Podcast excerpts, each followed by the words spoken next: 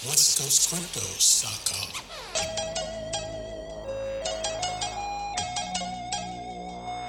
Some are saying that a single Bitcoin could be worth one million dollars in just a few years. Just a few years.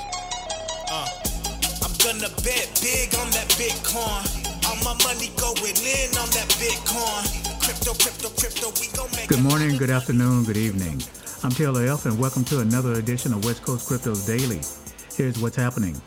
College football's NFL hopefuls got their own NFTs at the Senior Bowl. The next wave of potential rookie sensations just got their own one of one Panini NFTs that they can hold or sell. Sports represents an increasingly sizable chunk of the thriving NFT market, from Dapper Labs' NBA Top Shot to Tom Brady's autograph platform to Fanatics Candy Digital. But college football's Senior Bowl took a different approach to athlete NFTs this year. Each player got his own one-of-a-kind custom collectible. In partnership with the Panani, uh, the trading card and sticker giant that has expanded into NFTs, organizers of the Reese's Senior Bowl this past weekend created a single edition NFT for each player at the game. The Senior Bowl is an invite only showcase for college football players hoping to get drafted into the NFL. In the run up to the game, each player recorded video footage that Panini then transformed into a single edition NFT. The NFTs were minted on Panini's own blockchain platform, and ownership for each was then transferred to the respective player. Each player can then choose whether to hold or sell it. Pittsburgh quarterback and 2021 Heisman Trophy finalist Kenny Pickett told ESPN, Well, it's all new to me, so I'm trying to get familiar with it. I think all the guys were excited to see how it turns out. I think it really sounds cool. So I'm just going to hold on to it and just take a shot and see what happens. Yeah, because I don't know, man. You know, just throw a Hail Mary and uh, we'll, you know, maybe we'll make a touchdown. You know, Kenny, I think you skipped too many classes.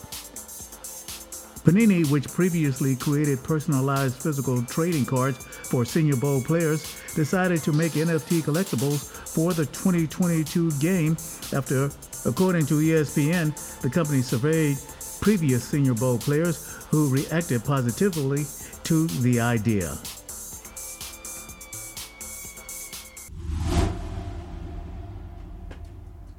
Next up, what's the deal with Portugal and why is everybody moving there? Even the legendary Bitcoin family couldn't resist the call of Europe's ultimate crypto tax haven. Portugal has seen a significant increase in the number of foreign residents, with some estimates showing that the number has increased over 40% in the past decade alone. And while the country's mild climate, low cost of living, and growing expat community are all a plus, it's Portugal's 0% tax on cryptocurrencies that has made it so popular among foreigners. At a time when more and more governments have begun to crack down on crypto trading through strict regulation, Portugal has emerged as a utopia for crypto savvy expats. But it's not the sprawling surfer community and the year long mild climate that makes Portugal an increasingly popular destination for the crypto community. It's the country's lenient tax law, to be more specific, a lack of one. Despite rumors and headlines, Portugal has no specific law that deals with taxing cryptocurrencies.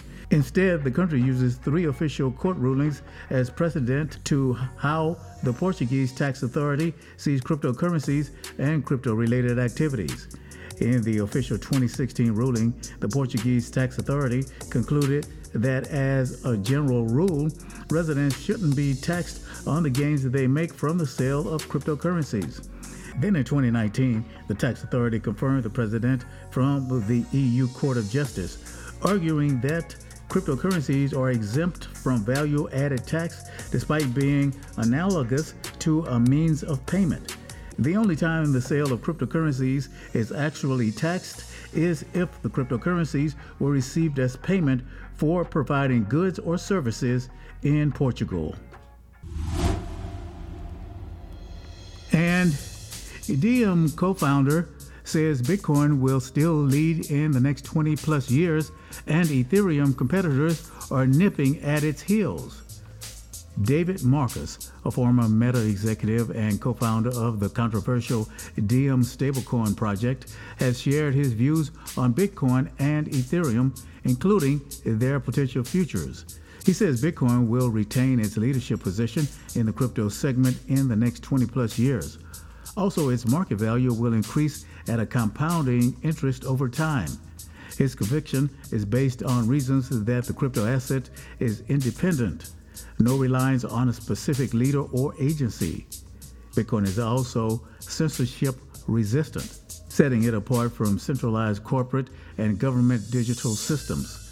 Notably, central bank digital currencies have been criticized for giving too much power and surveillance to central banks and governments, as a result, breaching user privacy.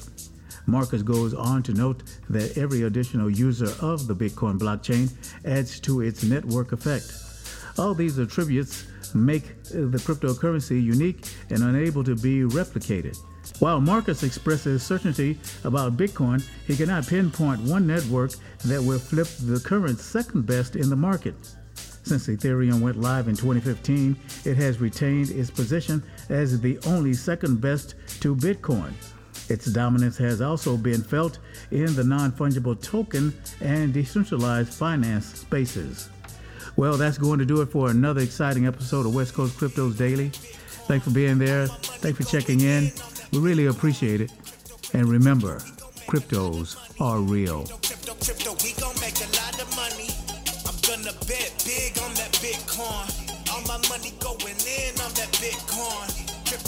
Crypto, we make a lot of money. Crypto, crypto, crypto, we gon' make a lot of money.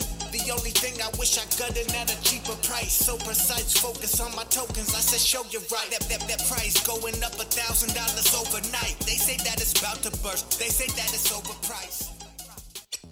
WestCoastCryptos.com.